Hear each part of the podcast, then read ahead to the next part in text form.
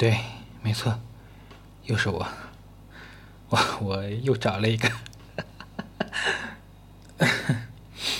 好了，废话不多说。嗯，第二篇，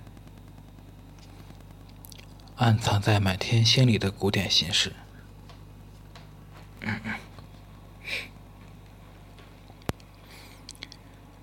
学校的迎新晚会上，米乐乐的出现吸引了全部的视线。而他的目光正在被致辞的新生代表吸引了。那是一个有点怯场的清瘦男生，致辞说的支离破碎，台下早有掩饰不住的笑声。米乐乐坐在前排，清楚的看到了男生频繁蹭暗蓝色裤腿的手。同身边的童飞告诉他，那个男生是全省理科状元。郭小然。晚会结束，转头在人群里，米乐乐看到了郭小然。他正认清，他正认真的跟人打听勤工俭学的事，脸憋得通红。米乐乐经过宣传栏的时候，特意看了看郭小然的照片，那是一张笑得很干净的脸。在东北边远黄色的背景下，像一株翠绿的新生白杨。一个周末，在广场上，米乐乐和室友正看到了正在发报纸的郭小然。不因为别的，只因为那身醒目的蓝色校服。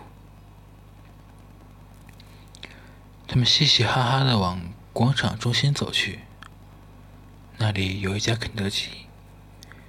米乐乐正在考虑要不要跟郭小然打个招呼，一分神，包就被一个獐头鼠目的家伙一把拽过去跑了。米乐米乐乐的尖叫声刚响起，郭小然已经箭一般的冲了过去，三下五除二就把包夺了回来。那天米乐乐请郭小然吃饭以示谢意，米乐乐照例上饭了。郭小然张开嘴，欲言又止。吃完饭，月亮已经浅浅的露脸了，两人的影子叠在一起，像一幅优美的剪贴画。米乐乐看到后，刻意的放慢了步子。他想，其实跟郭小然这样走下去，感觉也挺好。他偷偷的抬头，就看到了郭小然的脸。一张真正干净的脸，可这样美好的感觉没有多久。那天傍晚，郭小然满头大汗的找到了米乐乐，支支吾吾的说：“想借点钱应急。”手在裤腿上蹭得非常用力。米乐乐借给了他。郭小然很诚恳的说：“谢谢，我一定尽快还你。”其实米乐乐今天给郭小然准备了礼物，一个精致的领带夹，但终究还是没有送出去。米乐乐自嘲的想：这样的东西对郭小然来说是多么的不切实际。机房管理员算是所有勤工俭学里面的肥差了，不仅能免费上网。还有单独的小宿舍，酬薪不低，报名的人很多。于是有人建议来一场测试，结果出人意料，郭小然居然第一。其实，如果知道早在高中时，郭小然就去电脑公司打过工，就不奇怪了。郭小然成为新一届机房管理员。拿到机房钥匙的那天，郭小然手里拿了一个水杯，等在女生宿舍楼前。当米乐乐走过时，他迎了上去。可是他没想到，有人看到他手上的卡通水杯，一下子就笑了。这是什么朝代的水杯啊？又红又绿的。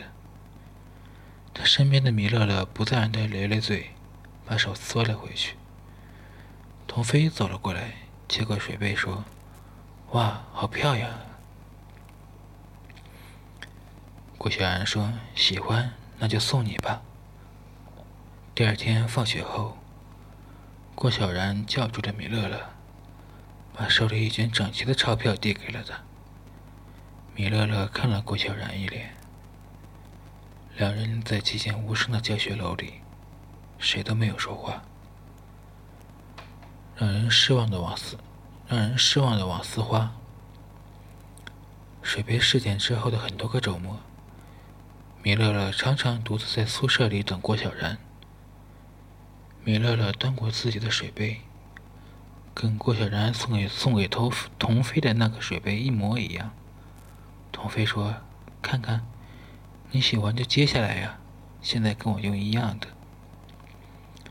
再见到郭小然。居然看到他背着一大捆瓦斯花挤公交车，上车的人很多，郭小然有些急，小心的呵护着那些五颜六色的花。米乐乐接下了他的话，让他腾出手抓紧车子。一路上，郭小然兴奋的告诉米乐乐，他靠卖瓦斯花赚了不少钱。不仅把网丝花在精品店寄卖，还开了网店。说完，还煞有介事的递了名片给他，上面写了网店地址，广告词也很动人：“永不凋零的花，永不凋零的花语世界。”米乐乐突然对郭小然有些失望，他喜欢的少年，那个紧张时喜欢蹭裤子的少年已经褪色了。只剩下了世俗的味道。犹豫了好一会儿，下车前，米乐乐还是告诉了郭小然，下周六是他的生日，希望他能来。米乐乐周末的生日舞会很成功。如果除去郭小然的迟到外，郭小然送给米乐乐的是一束白色的满天星王丝花，花朵。花做的很逼真，洁白的花朵，翠绿的花茎，拿在手上，拿在手上像一朵绿色的云，闪烁着白色的星光。满天星的花朵很小，显然费了很多功夫。可这样一份礼物拿在手上却轻飘飘的，像一份空虚的感情。米乐乐跟郭小然都有点尴尬，因为那束花在一堆花花绿绿的生日礼物中寒碜的不像样。舞会进行到一半，郭小然就告辞了。他说他还有一个家教要赶着去。一篇轰动的报道，米乐乐决定要忘记郭小然了。他可以忍受一个男生的拮据、沉默。他不能忍受他的不在意，还有他释怀的斤斤计较。想到这些，他开始接受另一位男生的约会。那是个周末的晚上，米乐乐跟男友从电影院出来时，天色已经很晚了。他却猛然看到一个熟悉的身影，依然穿着校服，在昏黄的灯光下，背着一大捆网丝花。手里还拿着一簇，等在公交车站。其实那晚，郭小然看到了米乐乐，也看到她身边的男友，于是他沉默的转过了身。寒假快来了，同学们都忙着应付考试。这天自习课上，米乐乐正跟一大高手较劲，突然童飞举着一本杂志就冲进了教室。教室。新闻，新闻！郭小然上杂志了。米乐乐愣了一下，一把抢过杂志。是郭小然没错，还是宣传栏上的那张照片，那张干净的脸。不同的是，身边围了二十多个脸蛋红红的孩子。标题醒目的写着：“我是二十个孩子的老师。”郭显然从高中就开始担任学校的老师，孩子们的学费也是他趁着假期打工挣来的。他上了大学，就把孩子们送到县城去上学，而学费依然是他给他们寄回去的。郭小然的理由很平常：如果没学费，他们又就又要辍学。平淡的一句话，遮盖住了那么多艰难挣扎的痕迹。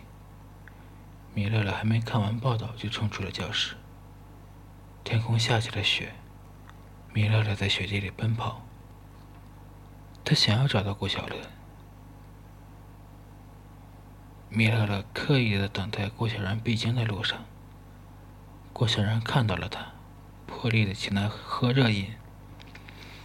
他说：“现在孩子们的学费暂时不用愁了。”米乐乐以为他他还会说什么，可是没有。米乐乐发现，郭小然跟他说话的时候，眼神里一片清明。他知道，他属于他的那些情迹已经没有了。很久以后，米乐乐在博客里写了关于满天星的故事。不久，有人留言：“满天星又叫爱情草，它的花语是爱的表白。”送你满天星的男生一定很羞涩，又有点自卑吧？有些人的爱太古典，像春天的一株小小的嫩芽，那么不经意的就错过了。隔天出现了一个新的留言，在我心里一直是最美好的你。米乐乐隔着蓝色的显示器，眼泪啪啪的掉在键盘上。他知道郭小然来过了，他也知道有些爱曾经悄悄无声息的来过，虽然美好，却不能强求。那束工艺繁复的满天星正开在他的案头，像一堆柔软的雪，转眼浸湿了他的心。嗯，这个还可以吧。那就先这样，好吧，也不早了，大家晚安，拜拜，嗯。